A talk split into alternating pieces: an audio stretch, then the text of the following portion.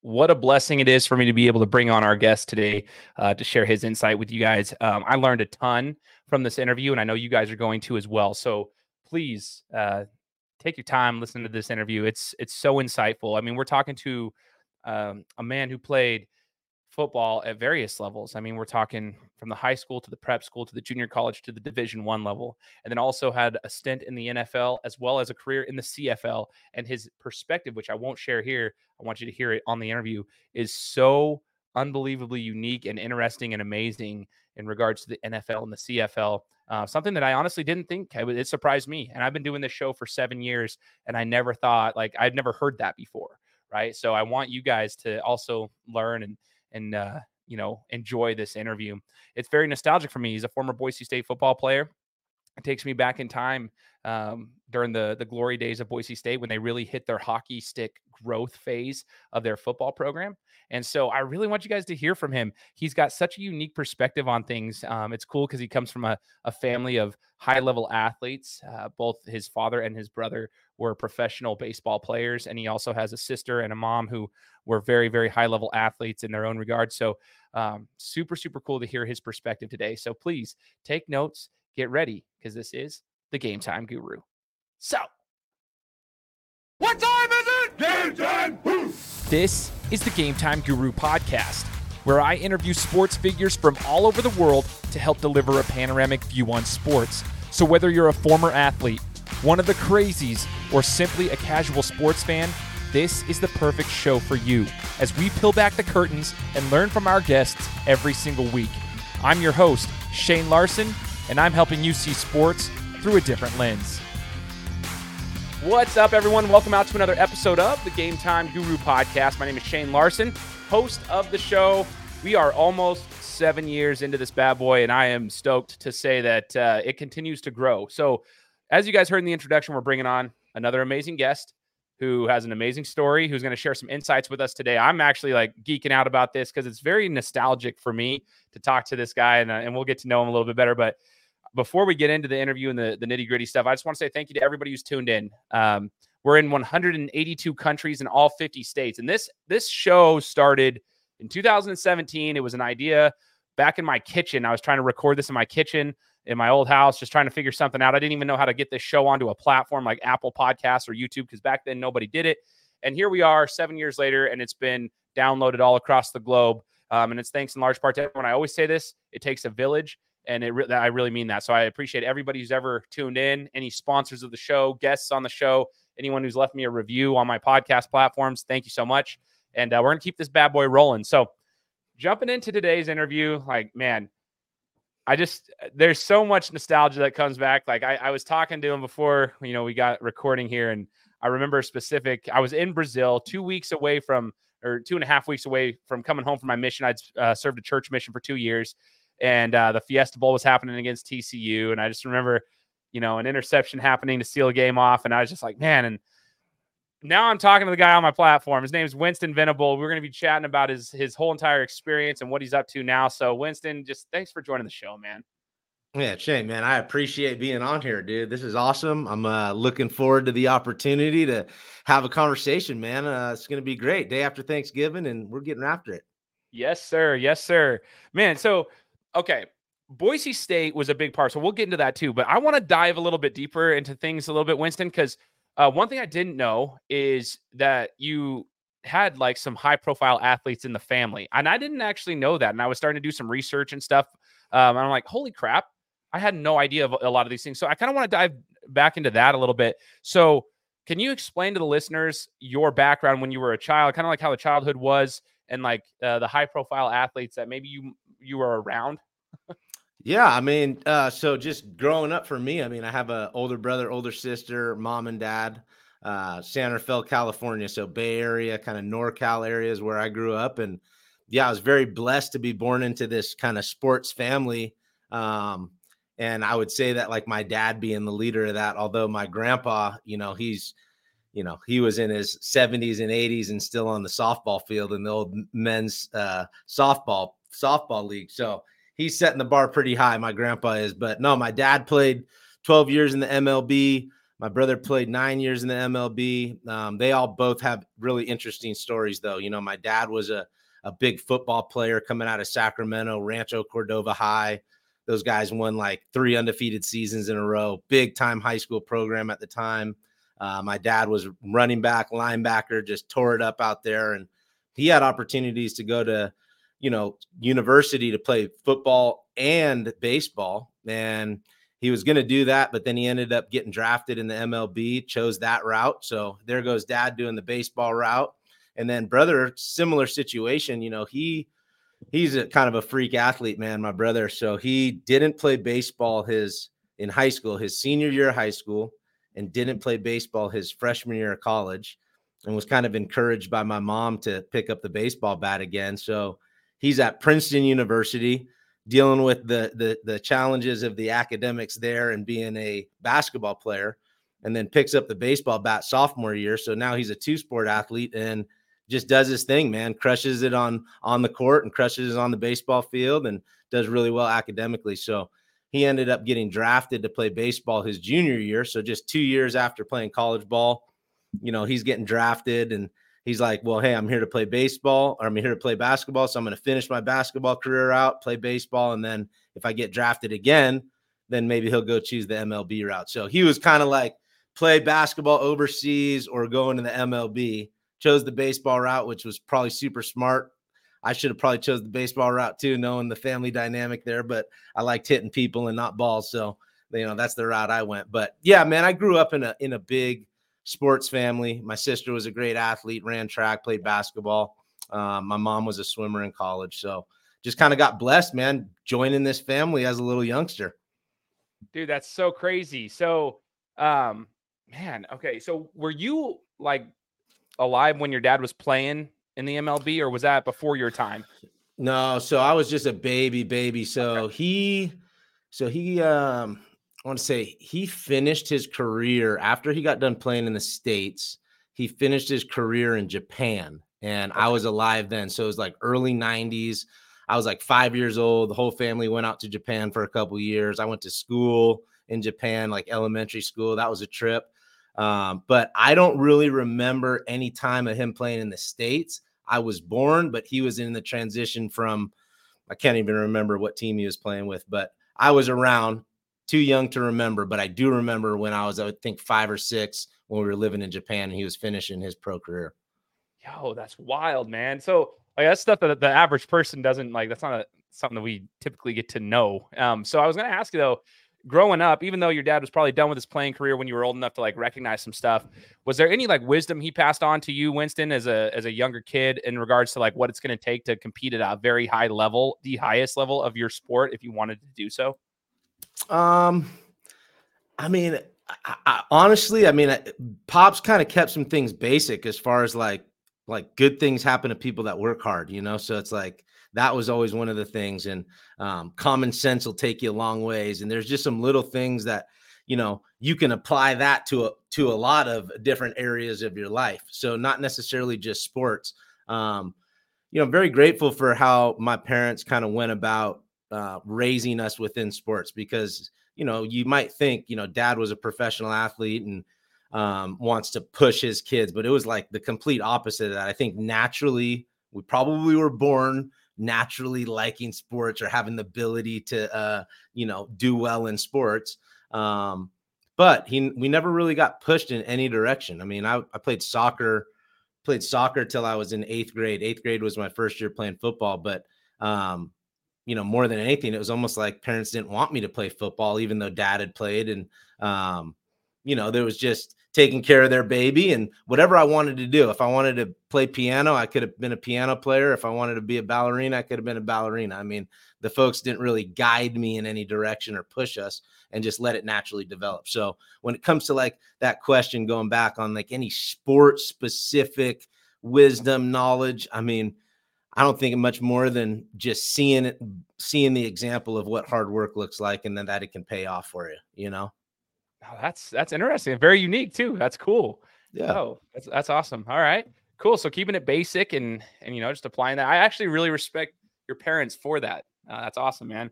Um, so you mentioned eighth grade. You were going to you know, going into football for the first time. You played soccer growing up, so you're a yeah. multi-sport athlete, though. Uh, and nowadays, what I'm seeing, Winston, is and especially like because I coach in, in club basketball, which is a whole different dynamic than even just high school basketball, right? We got all the high school kids from various areas, but like nowadays, it seems like kids start to like, I guess you could say, silo or just like track into one sport at an earlier age.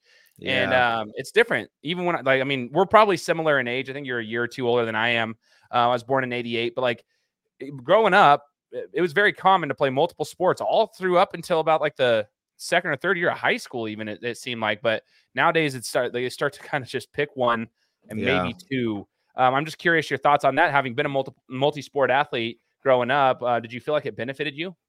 Yeah, well, I think I think there's a couple of things. Great question. Um, you know, it's interesting because you know, playing multiple sports for me, it was fun. Like I enjoyed playing basketball. I I enjoyed baseball. I enjoyed football, soccer. Um, I mean, I'm I'm about all sports, right? I mean, there's um, I'm a sports guy, so I, I enjoy playing different sports. Now, if a kid these days only enjoys the game of basketball, and that's really what he's passionate about, hey man, like go go be a basketball player year round. That's awesome. But if we're playing basketball and we're 12 or 13 or middle school or high school, even, and we're playing basketball, basketball only because we're trying to focus on the skills and develop basketball skills because of my goals for the future. Well, then I think that we got to look at it differently. And yeah. if you enjoy those other sports, let's not think that tennis, being in a good athletic position in tennis, and working on my hand-eye coordination, working on my lateral movement, that that's not going to help me uh, guard somebody in basketball. We're in the same athletic position and we're playing tennis, right? We're going to create those same movements. It's going to translate, right? I mean, basketball is going to help you uh, get in a good athletic position to be sitting there at a linebacker in your linebacker stance and pushing off your feet, right? There's just so many different things. Uh, being explosive, um, so there's all these physical things that I think they translate and like, yeah, play multiple sports, develop the different skills and different movements, but it all translates. And then additionally, you know, learn from different coaches, you know, get, be involved in other coaches and uh, their discipline and their techniques and their knowledge and absorb it all. So if you're just sticking with like one coach or one sport, you're not branching out all sorts of different knowledge that you can get from different people that can impact your lives from just a mental standpoint or knowledge standpoint. Um, so that's kind of my thoughts on it. I'd say, hey man, play as many sports as you can because uh, if you really break down the movements, you're going to see athletic positions everywhere, and the more you're into that, doing different things, better you're going to be.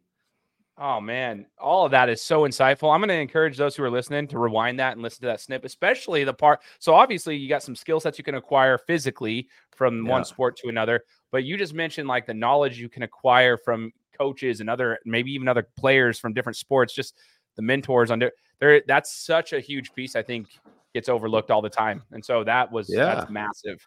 Yeah, it's all it's all different, right? You know, your basketball team's got 12 to 15, your football team's got 50, 60. So you're learning how to be a great teammate. Um, but it's a different challenge in a basketball setting than it is a football setting. You know, you're going to have multiple coaches in football than maybe one or two or three in basketball, or just so many different things that you can look at and peel the onions back on on why it can benefit a, a young player um, to play multiple sports. Ooh, I love that. I'm I'm really hoping that the the young athletes that listen to this all across the especially the country, but like and the parents listen, just take note. I know like that's just I just want everybody to be taking notes here. Um so Winston, when you were in high school, like what when did you decide that like, hey, I can play football not only at the next level, but at the division one level? Like, you know, there's like you you knew that you were going to be able to compete at a very high level, but what at what point did you realize that? Like, did you know that like, hey, that's my goal? I'm going to football. I'm going to be trying to get recruited at the division one level that kind of thing? Uh, June. So junior year in high school, uh, when I was in California, I was probably taking sports a little more seriously, understanding that you know brother is off to college, sister is off to college now, and you know what am I going to do? You know, and really when you talk about you know kind of the growing up in that family dynamic that I have, there was a little pressure for me, um, knowing dad, knowing bros now in college, sisters moved on to college.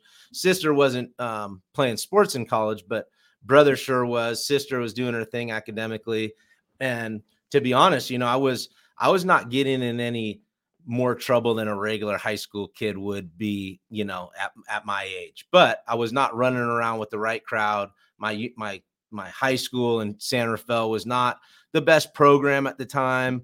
So I started thinking, am I in the right environment? Am I in the right situation to accomplish a goal like going on to a university? And that started to become a reality. Didn't know what sport, football, basketball, baseball, no idea at that point, but definitely that I want to go to college and playing sports in college would be cool. So I would say junior year, and that kind of uh, was a determining factor on me going from California to a prep school in Connecticut. So I ended up uh, repeating. I dropped out of my high school in California junior year with this thought that, hey, man, I really want to better myself, put myself in a better environment to reach a university. Um, so I went to a prep school in Connecticut where uh, really got my life turned around and focused on school and football and sports and well, school and sports. Uh, I think at that point started to hone in on a little bit more football thought process for the next level. So junior year of high school, um, with the influence of my brother and sister going to college and me understanding that that's a route that I want to do. Um, I, th- I would say junior year, I started thinking about, hey, these are some let's set some new goals. Man, and that's crazy. That's a, a very unique route. See, people who might not he- hear this would probably just think, "Oh, the dude played football at the highest level. Probably was a you know five star athlete coming out of high school, smooth." But you went a prep school route. Like there's some there's some changes in there. And I think that's oh, awesome. Oh, yeah. So prep school in and of itself is a whole nother conversation. But like Connecticut from California, yeah. we're I mean we're on opposite yeah. sides of the country. Um, do you mind sharing maybe some insight on that prep school experience? And like because you said you got yourself straight as far as gotten your grades back you, you got yourself focused yeah. on right priorities. What was prep school like? And because there's a lot of kids who want to go the prep school route and sometimes it's a great idea and sometimes i don't know if it fits them so maybe this would be a good opportunity yeah yeah i think you gotta you absolutely got to do your research you got to do your homework and first and foremost like that has to be something that you want to do. I think your family members can help encourage that or um, yeah, I, I, think it's probably rare to be 14, 15, 16 and um, and being mature enough to understand, hey, this isn't the right environment. But I was a pretty goal driven guy. I had good influence around me. I was I was, you know, brought up from a great family and I realized that that 16, 17 years old that I was not in the right environment in California. So, what do we do? We talk to Big Bro, big influence, uh, just community, what's going on around us. So there was Sacred Heart at the time in San Francisco was a really good school. Um, De La Salle in Concord was a good school. Uh, but there was just this idea that, you know, I'm still home, I'm still close to home. So my brother had a friend that went the prep school route. He went to St. Thomas More out in Oakdale, Connecticut, small school, 200 all boys, suit and tie every day, clean, clean shaven, black socks, uh, study hall, the whole the whole gamut. It wasn't military, but it was definitely a super disciplined school. So he went there and to- was totally successful, turned his life around academically. I mean, he's like a 4.0 student now, playing on one of the best, uh, you know, postgraduate teams in the country. So he's doing his thing, ends up getting a scholarship, Loyola Marymount. It was just a great story. So I leaned on my brother's friend, Dustin Brown, to really, you know, get some knowledge of what that prep school scene was like. And I was down. I was down to look into it. I was down to explore. Went out on a uh, plane ride with my sister, my mom, and we ended up looking at you know Worcester Academy in Massachusetts. We looked at you know a couple other prep schools, and we ended up finding ourselves at St. Thomas More, the same school that my brother's friend went to, Dustin Brown, and it was great. It was you you know it was a school that was I would say 70% of the kids were just like me, trying to get their grades right, put themselves in a situation to go to college. Another 10% of the kids were there to learn English. Another 10% of the kids were there for disciplinary reasons. And another 10% were trying to go to the Ivy League and just be in a great academic environment. So it was like this school of 200 of us, but 100 plus of us were like all very like minded people, all in the same situation. So I would say that you got to you got to understand it's a sacrifice if you're going to go to the prep school route you got to understand there's a, a, level of structure and discipline that you're going to be able to create good habits and embrace it. But if you're not there with the right mindset and understanding why you're there, it's probably going to be really hard to be away from mom and dad and girlfriend and be out in the middle of nowhere in Connecticut just playing sports and going to school. But for me, I was like, hey, I got a vision. I'm trying to go play big time Division One football, and if this is the course that I need to take, then I'll take it. But it had its challenges, Shane. I'll tell you. I mean, we're talking uh, study hall and room inspection, and you know, if you go into the cafeteria and you don't have your black socks or dark socks on, you know, the the teacher might say, "Hey, lift your pants up," and you lift them up.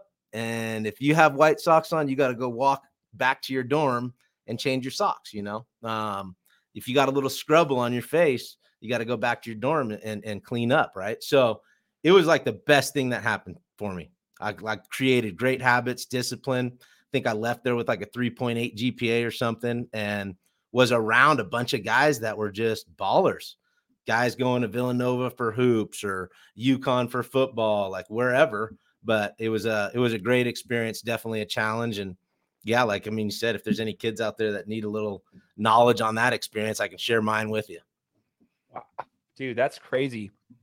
And it's actually really insightful because you don't hear a lot of people that go to prep schools, but I have talked to a couple people now on this show that have gone that route, like even a post grad route. They've done some of that yeah. stuff, but and it works for some. And I love one of the common denominators there, I guess, is just that you guys mentioned habits. Uh, you build the right habits, but I think you also mentioned something. It's got to be your mindset. You got to go in there with the right mindset for it to be able to work, and you did. Obviously, it worked out for you, which is awesome. Oh man, that's crazy. It isn't for yeah. everybody, but it worked for you. So, yeah. so um, the Boise State route now, like when you decided, like, hey, uh, like, uh, okay, we got California, Connecticut, and then Boise, oh, yeah. Idaho. Um, no, we, we gotta we gotta stop. We gotta gotta stop you, man. We gotta make a journey to uh, Glendale, Arizona. So that's right. Jun- okay. Junior college. Talk to me about it. Well, Talk and, and that, you know that was one of those things, right? So I went to prep school in in hopes to really you know, earn a scholarship or find myself at a university. And the universities that were recruiting me were all in that New England area. Wa- you know, New York schools, Wagner, Iona, Sacred Heart, um, just some smaller schools. And I didn't see myself there for four years. So I went on these visits and I'm like, you know, the only thing maybe that I would take back is I went from West Coast to East Coast, but really I'm trying to get back somewhere west for college. So yeah, I didn't like the um the idea. I asked my brother, I was like, hey, man, I'm going to go to Sacred Heart, but I'm going to transfer in a couple years. He's like, yo, yo, you don't go to a university to transfer. Why don't you think about going to a junior college where then you have to transfer? And I said, well, at the time, junior colleges had kind of a bad rap. You know, it's like you're a JUCO yeah. guy. And not only am I a, now a JUCO guy, but I'm like eligible. You know, like guys don't go to JUCO if they're eligible to move on and have decent grades and have offers. It's like, why would you go to junior college? So heavily influenced my brother to go junior college route. And I have an uncle that is in Arizona, and he um, he had told me about Glendale Community College. Had just got done, I think, 2005, winning the national championship for JUCO. And once again, it was a decision: go to San Francisco City College back home, or go to Glendale Community College in Arizona. And going back home wasn't the, the best choice for me, so I ended up going to Glendale Community College, and that was a an awesome experience because I had bunch of friends over at Arizona State. So I'd go hang out with them on the weekends and I'd drive, you know, back across the highway and get to Glendale and play football and live out there. And it was, um, it was a part of my life where it was, you know, junior college football, but it was college and we took it seriously. And the, uh, the coaches were awesome. And I had a, a heck of a college experience out in Glendale. Man, the JUCO route is so different for everybody. It's, it's funny. Um, and I think there's like this, false perception about like, eh, or I guess just this it's misinformation because we have Netflix's Last Chance U that's been out for like the last eight years now. And so people have this idea like every school's like this or every school's like that. And it's like, well, every it's literally different in every state you go to, first off. Like California junior colleges, a little different than like Kansas junior colleges oh, yeah. and Mississippi junior colleges. It's just different the route that they go. Um, but it's same as Arizona. Um, but you got to live. So here's a fun fact. I, I, if I could live anywhere in the world besides Boise, I've been born and raised in Boise. I want to like live somewhere else. If I didn't hate the pricing, I'd live in San Diego, California. Okay. If I didn't oh, hate California's pricing and like the, okay, I could live in, in Orange County or in San Diego, just Southern California. It's kind of like my little niche. I can get along with those people but that's yeah. too expensive. If I didn't live there, I would go to Arizona in that Phoenix, Glendale area. Arizona is literally one of my favorite places on earth.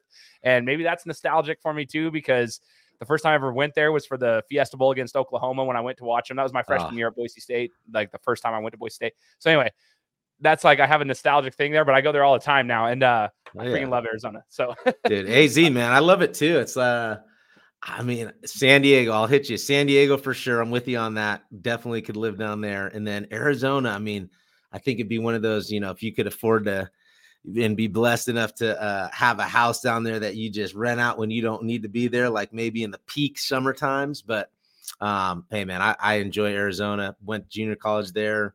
Been going there for spring trainings ever since. Visiting my brother, and um, still got some friends that live there. So love AZ, man.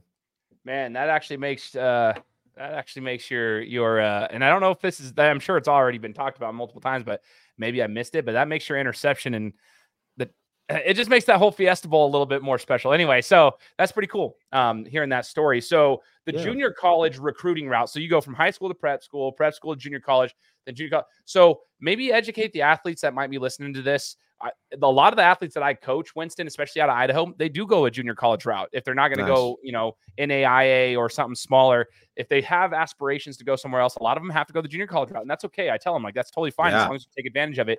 But there is a, you know, you got to. There's a, a strategic way of like recruiting and so forth. So, was your coach? Were your coaches really good about helping you get out there, or were you gonna? Did you kind of have to do that on your own, being proactive on the recruiting front? That is.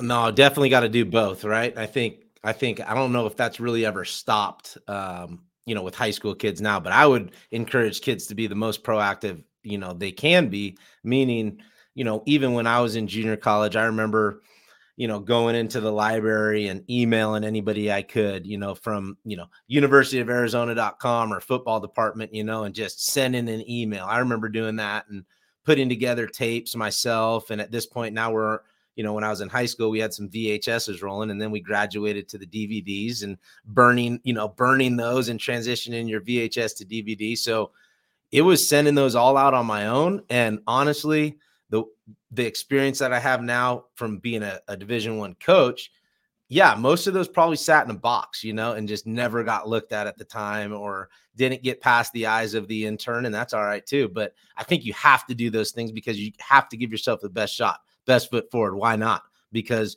maybe that guy that opens that package up checks it out and gets it to the head coach right away or the linebacker coach, whoever. So um, you're only doing yourself a disservice if you don't put your best foot forward. So go ahead and do that.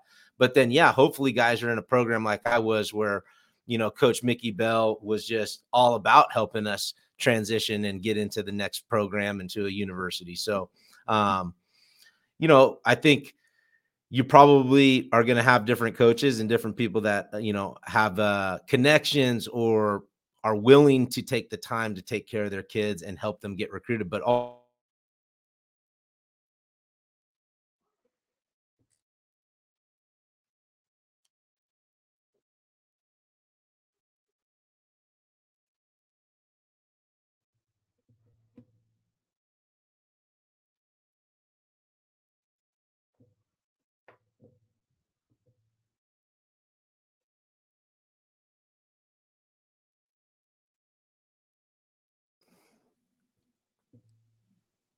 There you are. Sorry. It like oh, you're good.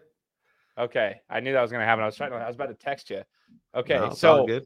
it cut like while you were talking, it was just like froze. I'm like, oh shoot. Okay.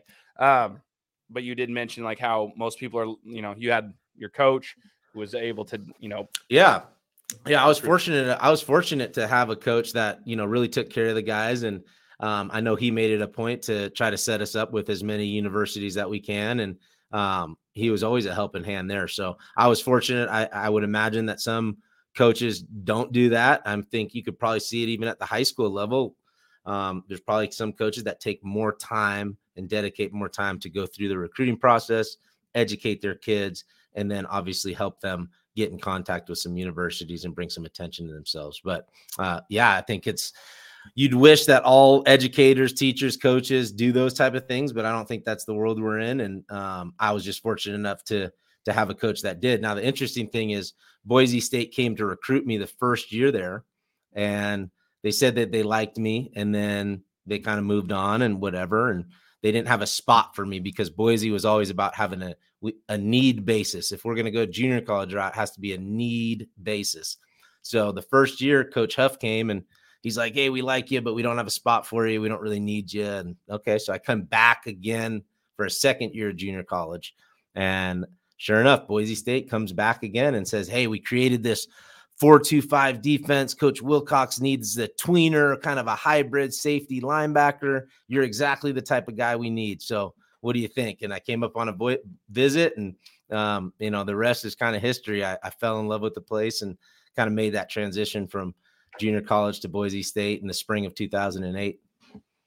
That's so cool, man. Did you ever watch Boise State prior to that? I'm just curious. Being down in Arizona, did you happen to watch them play Oklahoma or any of that during that time?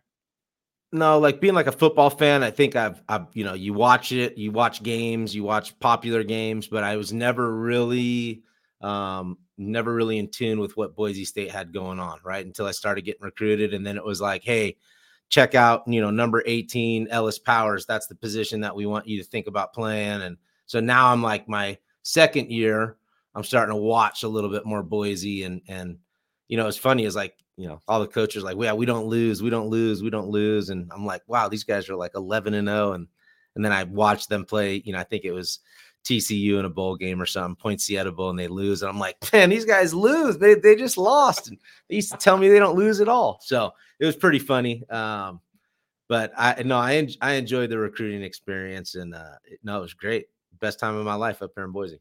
One of Man, the best times.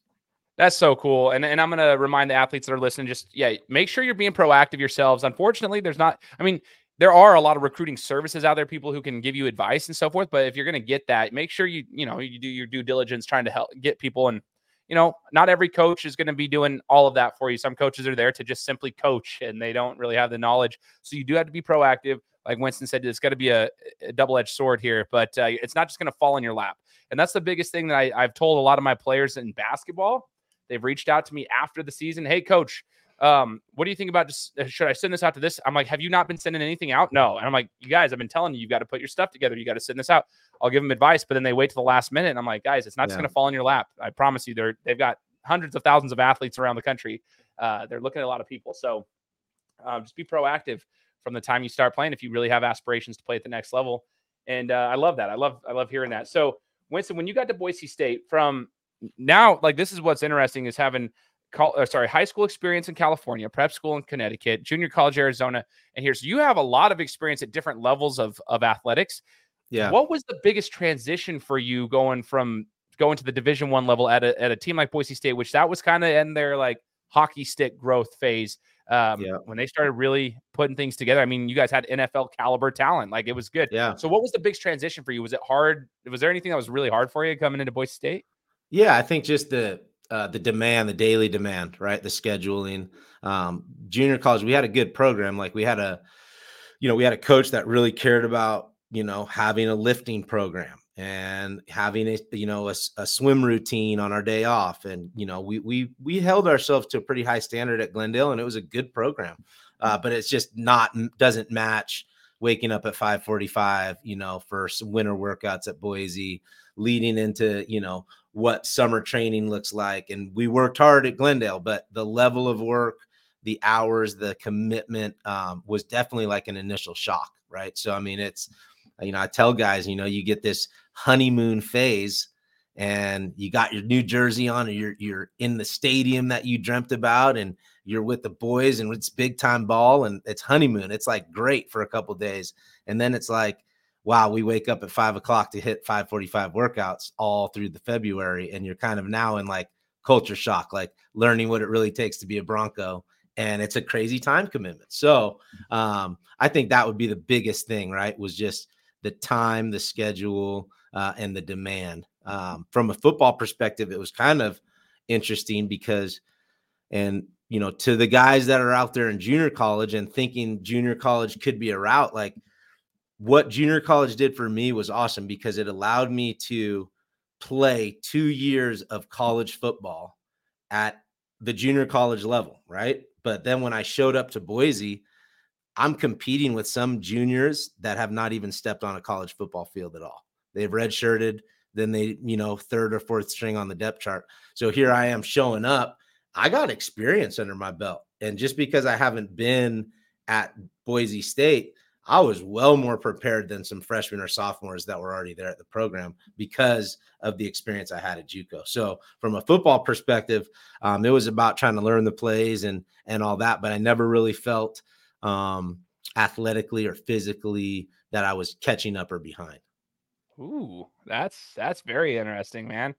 You know, you had some great co- that that coaching staff, like the era in which you were at Boise State. There was some amazing there were some amazing coaches. Hence why like they've gone on to do things that they're doing now, you know, or have done uh, since that time. I mean, a lot of those coaches either head coaches now or I mean they were or whatever, they got bigger jobs. Um, do you have uh, any like was there a coach that stood out to you during your tenure at Boise State that maybe taught you something very important and what would that be? Oh man, that's a that's loaded right there. Just I'm sure you're like, oh, dude, I could go down this list. yeah, no, I mean, I think you know, obviously Pete had his his influence on on the the community, um, and really touched us players. But um, I think there's something about like the way I was, the, the cloth that I was built from, and and how I developed as a football player. There's a couple, you know, key pieces, and and one of them was my coach at junior college, but you asked me about Boise, and, and it was Jeff Choate. And I think it was because uh, to play the game and to play the game that I felt like was the right way to play football, or at least the way to be a linebacker, was um, you got to let your screws loose and you got to be a little bit passionate and you got to be a little, you know, something a little bit cuckoo going on up top. And like a guy like Jeff Choate really uh, allowed you to embrace that passion and embrace that effort and energy and then just make sure that you go apply it on the football field. So uh, I had really learned about like, you know, letting out aggression and playing the game in an aggressive manner in junior college football, where it was kind of like, hey, it's okay to do this. It's okay to be like mean out there and and all those things. And then Jeff Choate was a guy that allowed me to take it to the next level and really learn like, hey, let the screws loose and let's go hit some people. So uh, yeah, I would say that Jeff Choate to answer your question. Dude, that's so awesome. so cool. Now, I wanted to ask you this. I wrote down a couple questions. Like, I would like to know this um, because of so Coach Pete actually came. So, Coach Chris Peterson, for those who don't know, Coach Chris Peterson, former Boise State head football coach. Uh, he also coached at uh, University of Washington. Um, he came and spoke. He was a keynote speaker at our athletic leadership conference in June. It was at Boise State, and um, I was able to attend that. And I was I was just blown away. He gave us uh, a lot of great advice as um, just leaders like coaches, athletic directors, that that kind of stuff. And one of the things he talked about was how he ran his program and something that he did at Boise State, which was just basically the compound interest effect. Uh, he was talking about how when he became a head coach and not a coordinator, it was really hard for him to not like he was going into some meetings with coaches, like some like uh, skill position meetings, and they're like, you know, they had everything planned out perfectly for their meetings, and then you'd go into another one, and it's kind of lackadaisical. Then they'd take people from the the room into the field, and he said that some positions were like lackadaisical because it was stemming from their time in the in the room, and then the other ones were like on point going. So he's like, we had to stop it immediately and talk about how we needed to be precise in every single detail, like when it came to the film room and they're talking in the room to then how that transfers onto the field. Because if like the running backs are doing it at a certain level, the compounded interest are going to do it right this way. But if the linebackers are doing it this way, they're going to be behind the game because uh, the compound interest effect. So anyway, what I was thinking of based on that conversation, obviously he went into much more detail than that, but um, did you feel like your practices at Boise State, Winston, were pretty detail oriented from not only the film room but the weight room and the on the field and so forth? Yeah, absolutely. I think I think you hit it. I think there was Pete definitely had a process, and Pete definitely um, had a way that he structured things, and and it was this is how we're going to operate, and kind of that formula, right? The process, the formula. So as a player, um, for me personally, I don't think at the time I really looked at it like, hey, look at all these details that we're going through. I think you just, you know, it's kind of an old school mentality. And I joke around about it now, but like you just do what your coach tells you to do, which is not something that kids do these days. But um, so I didn't think too much of it, right? Like I didn't think we're doing anything out of the ordinary. I knew I was at a special place. I knew Coach Pete had this aura about him, right? I knew that we win a lot here. Um, but I think when you step away from that, you learn or even move on and play professional ball, whatever, you start to learn why we were successful and the things that we did. So, um, as far as Pete, his process and his detail, yeah, I mean, I think that's one of those things that you know you learn from a coaching perspective. Like, why is the head guy popping into different position meetings? And you know, it's not always to to just grill the position coach. It's to catch that vibe to help the position coach do what you're saying. It's like, hey, let's tighten this area up. Let's tighten this area up. Your meetings are a little lackadaisical, and we get out on the field for walkthrough, and your guys aren't locked in. So, as a coach, you know, you can empower your assistants by giving them that feedback. And I think that's probably what Pete did a really good job at was just uh, making sure his coaches were as detailed as he was, and then it just trickled down effect. So compound, but also trickle down. You know.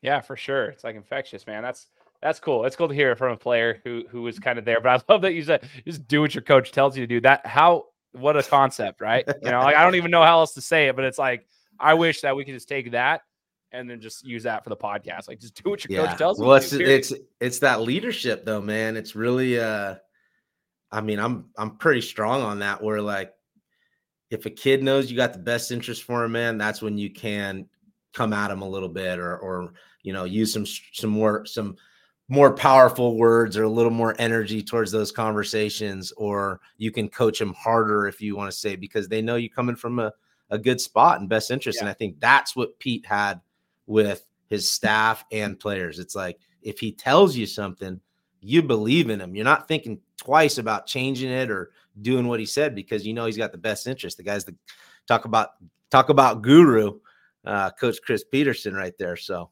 uh, we were listening. Dude, that's so cool. yeah, you know he's got he's got everyone's but that's uh, coaches take note. Myself, I got to take note. Like just make sure you're loving your players. If they know you love them, they'll run through a brick wall. They'll listen to you. They'll do what you ask them to do. Oh, yeah. So when you play at a high level like that, obviously at Boise State, you guys didn't lose a lot. Um, but like I said earlier, it's very nostalgic for me because when I was in Brazil, I had two weeks left of my mission. And one of the biggest things I told my mission president, we weren't allowed to watch like regular TV. We were out there uh, doing, you know, service work for for our church, and so uh, I begged for like a month after I found out you guys were going to be going. So I get sports updates through my emails with my family each week. When I knew you guys were playing TCU, I begged my mission president to let me like watch that game. The problem was the time difference was what was causing the problem. Like typically oh, yeah. we were supposed to be home by 10 30, but that game didn't start till like 10 our time or even later. in Brazil, and uh, I had to watch it on dial-up internet. And at a, someone's house that actually had internet, which was not common where we lived, there's one person that I knew out of like thousands that actually had internet at their house. Uh, and I was able to go there. I had to get it approved. It was a big old process just to watch this stupid game. That got over at three o'clock in the morning for us. Like after my excitement, we got home, and then I had to be up at six. So that was like the rule. Like you got to be, you still got to do your work. So anyway, I watched it though, and everyone in the house is asleep and I was able to watch it and the interception and everything. Like that's what it's very nostalgic for me. So, talk to me about that game, Winston, when you were able to uh, go. You go to Glendale. You're oh, playing oh, yeah. a big game like this. Andy Dalton, he's an NFL quarterback still, but like he's, I mean, top prospect back then. You know, you're playing against one of these top offenses, uh, and you get a game stealing interception. Talk to us about that game. Yeah, I mean, super cool that you're watching that from from Brazil, man. That's uh, some some straight dedication right there. But um, yeah, for me, it was it was talking about nostalgic and, and all those type of things. Um, you know, my time at Boise, like I really felt like I was kind of on cloud nine. I had I had joined this program and we're going on this crazy run and we're top ranked and really like already kind of living my dream, you know. Um, my dream was never to go to the NFL. My dream was always to play in a big time, big time university, you know, play games in front of a lot of people. And so coming back to Glendale, that already felt like crazy good, right? I mean, we're back to where I just had left, right? So we're going back to Glendale. So that's awesome feeling. Um, still have, you know, still have uh, teammates from Glendale that I know. I have friends from Arizona State that are still in town that I know. So like that, that in itself was awesome. But then, uh, really like running out on that field, FedEx Stadium or not FedEx, um, I don't even know what's the I don't even know what their stadium is. FedEx is out there in Washington, I think. But yeah, FedEx either in Washington. I can't remember. Yeah, that was Virginia Tech game. Either way, um, we're going out there to the, the Cardinal Stadium, and you know it's like eighty something, ninety thousand, and uh, there's purple and there's blue and there's orange, and it was like I don't have to play any more football after this. My my dreams are accomplished. So uh, to be able to just run out there on that field in that atmosphere in that environment, I felt like my dream came true. And uh, the game itself was just running around and making plays and, and being a part of like a really cool college football game that happened to end really well for the Broncos and myself personally. that game was absolutely wild, by the way. I, it's just crazy to think back on it. Um, it was a dogfight, man. Big, big fake punt was a big play of the game. Obviously, kind of switched the oh, momentum, yeah. And I think that was a brilliant play call uh, at the time in which it was done. Just because, yeah, it was it was a stalemate, and uh, then yeah, that, the last drive you still got nerves because you're like, dang, they're kind of moving the ball for a second, then boom, and you got it. Uh, th- okay, I, I always wonder this for, and now I'm talking to you like in a moment like that, did you even think about what was happening? Like, oh, what if I drop this? Because it's like, poop, balls in the air, and you're like, it's like an easy catch. You know, like the moment no, that slow down to the speed up. No, not really. I mean, I think it was like, hey, balls in the air, go high point it, you know, and I was kind of chunky at the time, but I went up there and, you know, just like in basketball, right? If you're going to go up as high as you can for a layup, you know, one knee's up off of one foot and try to try to grab it. And uh no, I didn't think anything much more than that. Um, definitely not thinking because after that play, I'm running, you know, running towards our sideline and I tossed the ball over my head. So I'm definitely not thinking of how important that game ball was. And my mom reminded me right after the game, I think, as she's giving me a hug, congratulating me, she's like, Why did you throw the ball? You know? And uh, so to answer your question, no, man, you're just in the moment. And uh, I don't remember it slowing down or anything like that. And I sure wasn't thinking about too much because I tossed that ball and my mom sure was mad at me. Dude, that's actually hilarious to talk about not thinking. Yeah. I love it, man. So you actually mentioned FedEx too. So when I returned home from my mission was like two weeks after that Fiesta Bowl. Um, the next season was yeah. remarkable. I mean, you got Virginia Tech, Tyrod Taylor. You guys absolutely dominated. Uh, well, I mean, it was a close game, but I mean, the fact that like you guys came out there swinging, uh, it showed me at least like I hadn't actually got to watch. I'd never seen Kellen play in person because I was on my mission from 2008 2010. So this is my first time getting to see the hype train of Boise State when you oh, guys yeah. were like rolling. So I'm like, okay, FedEx. We we we, we flew out there to DC and it was an amazing game. Um, the whole season. I mean, I was a season ticket holder. Amazing. Every game just amazing. And then we get to which is now it's funny how we're recording this on Black Friday. It was Black Friday 13 years ago. The game against Nevada. I mean, we drove out to oh. Reno to go catch it. I'm actually on Yikes. camera. If you guys ever watch the so and Kyle Brotzman is one of my best friends from high school, just an FYI. So I've had Kyle on the show talking about his experience, so I can say this. But like after his missed field goal, we were standing there with our like we're the ones that ESPN panned to. There was three of us. I have an Ohio State beanie on with my Boise State sweatshirt, and my friend's got a Brotzman jersey, and my other friend's just standing there. and We're like this.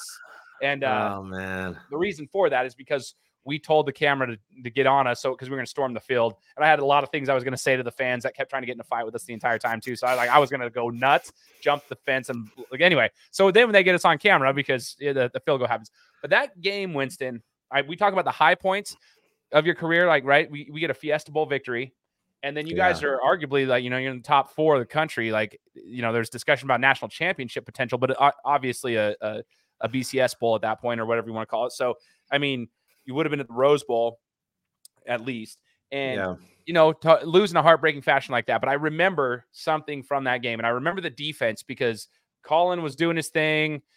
They seemed to be running like three plays. It was like three yeah. the same three plays every time. Yeah. And it was like, well, it was just so hard to stop them. I, and I remember seeing hmm. a lot of you guys on like the defensive guys with their hands on the hips at one point, just it was cold as balls outside, and everyone's like steam was blowing off, and like you're breathing heavy, and I'm like, oh my gosh, dude, like they're they're tired, man.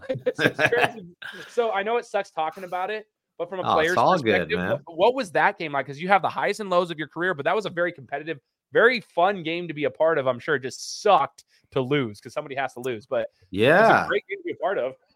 yeah, no, it no, it definitely was. Um, and I don't know, good for us or not or whatever. I mean, it is it is what it is. That's what happened that year. But um, I was personally, I was kind of like, I don't know, not caught up like uh, once again, going back to kind of believing in your coach and what your coach is talking about, and me personally, like I've accomplished my dreams. I'm at a big university. I play in front of thousands of fans. Like I was kind of soaking up like everything Coach Pete was talking about. I was bought in, right? Like I was I was bought into the message. I was bought into everything. And one of those messages was like that we don't get caught up in the rankings and we're not looking at the bowl games and all that. And I think either I didn't really understand college football that well and the magnitude of bowl games and Rose Bowls. And I mean, I don't know. I grew up in California. I'm a college football fan. So like I did, but I more or less think I was just in the moment and I was a believer in Pete. And Pete said, don't worry about that stuff.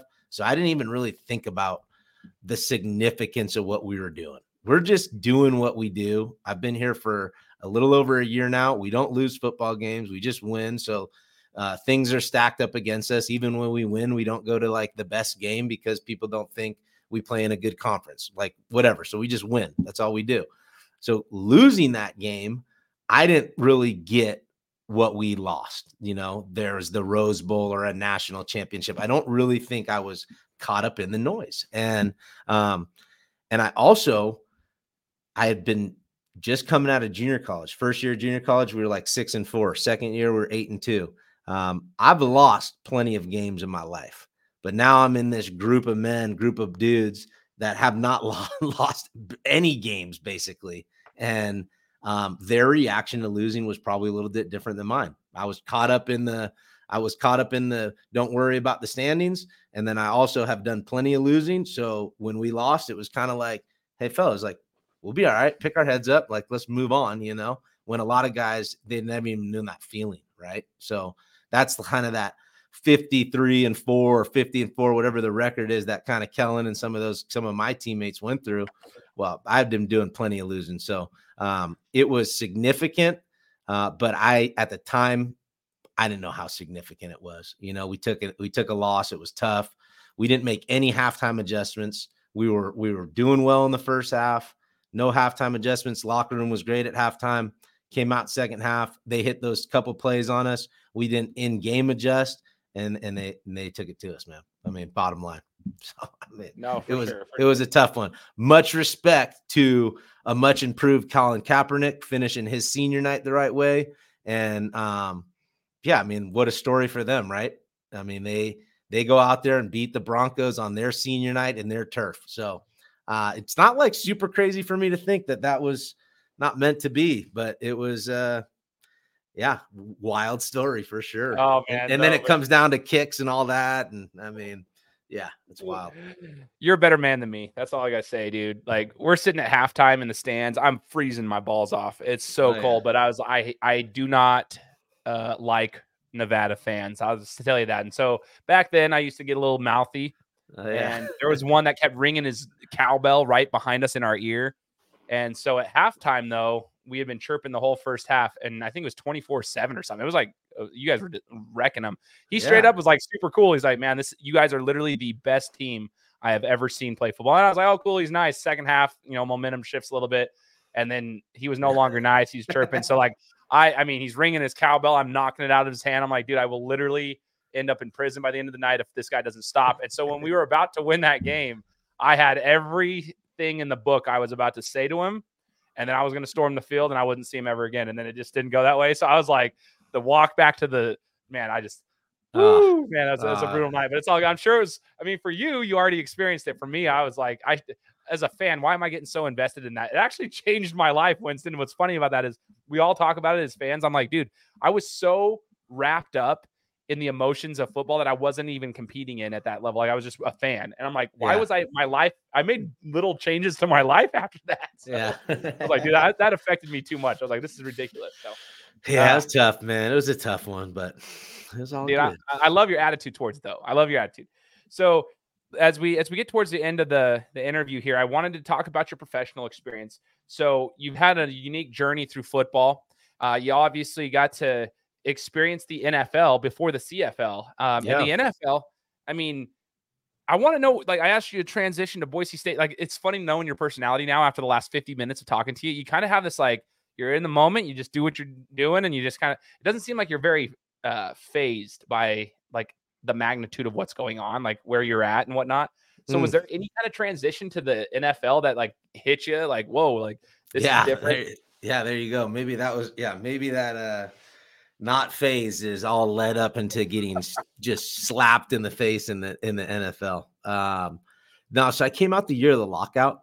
Um, so that was the first challenge of me transitioning from college to the NFL was uh, the unknown, right? So it was months and months of um, lockout, and they're doing player negotiations, you know, the NFLPA and owners and all that jive and all that. And then all of a sudden, the NFL draft happens. So if you got in the lockout's still on, but there's gonna they're gonna proceed with the draft. So the draft happens, and if you got drafted, awesome, you know where you're going, and you could you could show up in that city and you could do workouts with you know vets and you could kind of at least know mentally where you're going whenever this lockout is lifted but you could prepare and you could move and and get kind of settled in uh, for the time being they weren't signing undrafted guys uh, until well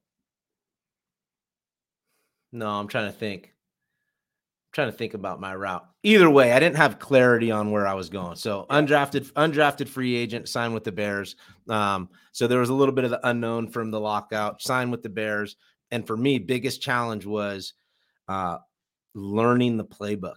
I mean, we're talking about going from Boise State, where um, I was kind of kept in like a little bit of a box. I blitzed a lot at Boise State, so um, if I'm not blitzing, I'm in some type of zone coverage, and it's pretty easy, pretty basic to uh, get my head wrapped around my assignments. Coming from junior college to Boise, learned that uh, not crazy learning process. They kind of kind of kept things simple for me at Boise. Well, now I go to Chicago, and I'm playing linebacker, safety in college, and then now I'm playing strictly safety, trying to be a safety, and that created its own challenges where you know, people talk about the Lovie Smith cover two cover two defense. Well, yeah, that's pretty easy. But what's not easy is comprehending this thick playbook that's got all these adjustments and all this different stuff going on. And me not being familiar with the safety position, now I'm trying to be a safety. So, um, super challenged in the sense of my football intelligence, right? And just learning the game, learning the plays. Um, never did I have a worry about my physical and athletic ability, right? So I would step on that football field and like if I knew what I was doing, all good. I'm going to do it with physicality and a mentality that, you know, matches anybody out here or if not more. But sometimes I didn't know what I was doing. And then that creates hesitation, lack of confidence, um, stress, anxiety, all those type of things. So I was really like went through a process in the NFL where, um, you know, mentally I got worn out. Uh, I got major anxiety, major stress trying to learn. I wasn't sleeping well. Uh, I, have told this story before to some people. Just you know, I'm in training camp with the Chicago Bears, and I'm finally finding myself go to sleep around like 3 a.m., 4 a.m. You know, it's like my mind is just racing. I've tried to study the playbook. I'm not learning it well. I got questions. I'm not getting them answered. I'm I'm stressing about practice tomorrow if I know what I'm doing out there or not. So I'm not sleeping, mind's racing. Finally, find myself go to sleep around three, four o'clock. Well, an hour later, knock, knock, knock, Venable drug test. You know, it's the drug testing coordinator and tells me I have a drug test. And I just start bawling, crying, man, because I just found myself going to sleep, you know, and I'm out there at a training camp with the Chicago Bears and I'm not sleeping the night before, but now I'm out there trying to perform. So, like, I got through it. I got some help to get through it. Um, but I was stressed out in the league. I mean, this is one of those deals as an undrafted free agent. You know, if you miss your block on kickoff return, you're not really getting threatened by being fired, but you're seeing other guys that get let go because of them, you know, not performing to the standard. And that standard is high, man. So um, all of that just the the idea of this is now a job and not just fun all started coming down on me. And I had so much fun in high school and college, junior college, Boise, that it became a different game and it became super stressful. And I probably till like week 10 of the season, I kind of settled down and I said, dude, you're 24. You have a really good football, you have a really good job. Uh, you've made it this long. Like they like you, you're here. So that confidence started building up, you know, and I could carry myself a little bit better and I was less stressed. Um, so that was my NFL experience. Got cut going into my second year.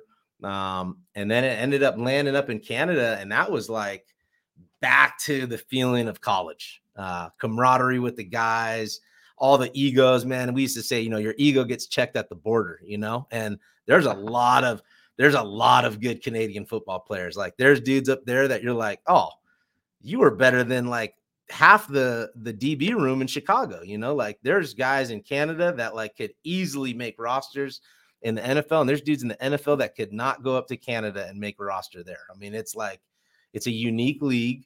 It takes a unique skill set, and um, the camaraderie was great. Everybody's salaries were somewhat similar, so compared to like the NFL, where you know guys are driving in new cars into work every day of the week. Well, Canada, man, Montreal, we are all riding the train into work. You know, there's a couple guys that even drove, right? So that ego, um, the mentality, all of that stuff was like uh, camaraderie with the guys. I mean, it was just so much better. Uh, I really enjoyed the CFL and found my niche up there and played a lot of snaps on defense and had a lot of fun with the boys. And it was very much so a similar feeling to college. And if I was going to compare NFL, I mean, uh, I appreciated my time in the NFL, but loved my time in the CFL. That is so awesome, dude. I'm like sitting here, like, never have I heard that before. Um, I've never asked anybody that before. and it's such, I'm, I'm sure there's so many people who have similar feelings to what you just shared right there about like their NFL experience because not everyone's the top dog, right? You got a lot of mm-hmm. undrafted players that have anxiety and they have to battle through all that oh, yeah. stuff. Man, like that's that's such a unique perspective. That's what I want people to know. And so I, I, appreciate you sharing that. And then the whole oh, yeah. camaraderie of the CFL, man, that's so dope. It's funny because I, I talked to a guy who played in the CFL. Um, and he said, you know, like a lot of them want to make it down south. He called it down south, like which is like you know down yeah. south here in the U.S. and play in the NFL eventually. But he said that's mainly monetary, like it's a monetary goal, right? Like they want to make yeah. money, but um, he also talked about how I mean he's like we know what it is up here. We we enjoy it. We don't know any different. It's kind of what he was explaining for them that are like yeah. up there. So for them, it's kind of a way of life. And yeah, it might not be as much money as you could make in the NFL because the things are different, but it's everything you just said right there just lines up to what I've been told. So I think that's so cool, man. Yeah, no, uh, I think I mean a lot of these guys, dude. Like when I was up there, you start realizing. Well, first thing you realize is, whoa, that guy had played in the NFL for five years, or oh, that guy played three years in the NFL, or damn, that guy's a seven year NFL vet. But now they're up here. I mean, guys are 25, 26, 27, have played in the NFL for several years, but their expiration date is not 27 years old. They're like, I'm still playing, but the NFL is done with them. So it's like, where do you go? You go up north. So that's the first thing you realize, like the competition level and like the roster. You're like, oh, you know, Kyries Hebert, like that guy was the special teams captain for the Cincinnati Bengals for years, and he played like six years in the league, and now he's on his sixth year in Canada, 12 year professional football player. Like this yeah. dude is legit. So I think that's one thing. But then I I had a lot of teammates that they were like, they don't want to go back to the NFL, or they don't, their their goal is to be the guy in the CFL because the job security was great. You can miss a block and not get fired you were making some decent money and you'd get six months off during the off season. So it's like, dude, this thing, if you can make some decent money in the CFL, you have a really good job and really good setup. So a lot of guys that I knew, it was like you get comfortable with where you're at with that job security and you're playing pro ball. It's on TV, 30,000 fans at every game. It's like, mm, I'm, I'm, I'm not going to take the chance to go back for the NFL. I got a good job right here and I'm happy with it. So um, there's a lot of that vibe too, you know. Heck yeah, man. That is so insightful, bro. That's so cool. Um, and Winston, yeah. as we as we wrap it up here, I, I, just had one other question as you transition to coaching. Uh, coaching has been yeah. a big part of your your post playing career, I should say, and I wanted to ask about that. Like I, as a coach at a lower level, obviously I'm a club basketball coach, but I've noticed I've, I've I've discussed on this show my struggles and the good things too, like things I've been able to take away from my playing career that I can yeah. instill, but like also the struggle I've dealt with is as a coach. Um, one of them is like la- lack of control over situations. You know, you can't tell you can you can educate people on what to do, but sometimes you know the execution yeah. comes up to them, and, and and that's hard because then the ownership falls on the coach. So it's like it's this cycle of like you tell them what to do, and if they don't execute how you said it, well, you still take the blame for it not happening. So you have to find a way to like just encourage them to like continue to do it. Oh, so yeah, there's a, there's a lot of pre- there's a that's a lot of pressure, you know, and whether you're coaching at whatever level, but you know, at the division one football level, that pressure, right, comes back on you from the head man and you got to get your position right. And you're feeling like, you know, you're challenged by, you know, how you're getting those guys to do what they need to do. And everybody's different. You know, you got different type of learners out there, right? So is my meeting really connecting with this group or do I need to bring this kid to the side to get him to do it the way I need? So coaching is challenging for sure. Um, I always felt really good about like kind of going back to that leadership stuff where um like there's so much more you can do besides the X's and O's to build that trust and build that belief and then motivate your guys. But it's all about that relationship and being authentic and real. And then at that point, like you can work on your weaknesses. You're always going to give them your strengths and your experience and all that knowledge that you have and all your wisdom and however you develop that, that's up to you. But you know, there's going to be some weaknesses that you work on too. And it's like, hey man, if you're upfront and open and honest and um you you know the kids know where you're at in your life and you're just like hey man i'm here to help you and i'm still growing and learning too then man when you go into that position room you got a cool little bond going on and a and a and a safe space of trust and growth and learning you know um so that was one of those things i always did as a coach just i wanted to make sure that those guys felt very comfortable where they can ask a question and not feel like dumb about it because hey like this is this is the exact opposite of what we're trying to create because if this guy's feeling hesitant then he's not going to grow and learn and we're going to have to have that conversation on the outside but how how do i know that he's going to come and talk to me you know? So there's just you got to try to reach all these kids and it's a challenge it's a challenge it's a challenge but um, coaching is so rewarding right when you when you get them to uh, get on the same page or you've been working on something all week and then you see it happen on a Saturday. It's like, dang, that's pretty cool, man. So sick, dude. And then all that stuff is so true, but it's cool. Like, I want the coaches to take note of what you just said. You got to build that camaraderie with the players, make sure they're comfortable around you so that if you have to have those conversations, they'll listen to you, they'll show up and they'll tell you. Because, um, yeah. yeah, the biggest thing as a player is to be like untethered from your mind, right? You do repetition, repetition, repetition, but when you get into the game, you want to be untethered so you don't have to hesitate. You want to be so well prepared, but it's like you got to get them to that point. And as a coach, you got to know how to like, you know, when a kid is hesitating, you know, when a kid is not untethered, yeah. and so they're thinking too much, and so you just got to find ways, and you, you got to know every player and their personality. Yeah. So it's important. Yeah. Yeah. so I'll go ahead. Def- no, I was just gonna say it's. I think coaches can get it. Uh, I think coaches can get in the way of that, right? Where we we have so much we want to give and so much info and um, so many techniques and all that. But you just said it, man. And I've I've I've had coaches that have said it too, where we don't want you thinking out there. All right. Well, if you don't want me thinking out there, then I'm just going to stick to my little 20 square feet of what I need to know and do. Um, and I took some of that literal, right? Like, coach was like, we don't want you thinking. Okay. Well, then I'm not worried what like Brandon Thompson and Jeron Johnson are doing way over there. I, I want to know and be dialed in on what Ryan Winterswyk's doing and maybe George Iloka behind me. Otherwise, I'm thinking about too much stuff. And it's like, so the importance of me going up on a whiteboard and drawing what Brandon Thompson, yes, conceptual learning. I get it. I get it, man. But you have to baby step that process, right? Like I probably learned more about football when I was in Canada than my whole life because at that moment I was uh, I had the ability and capacity to learn it to another degree. But coaches want to just pile it on, pile it on and clutter the mind and we talk about all the time. We don't want you thinking, well, let's cut some of this coaching out, you know?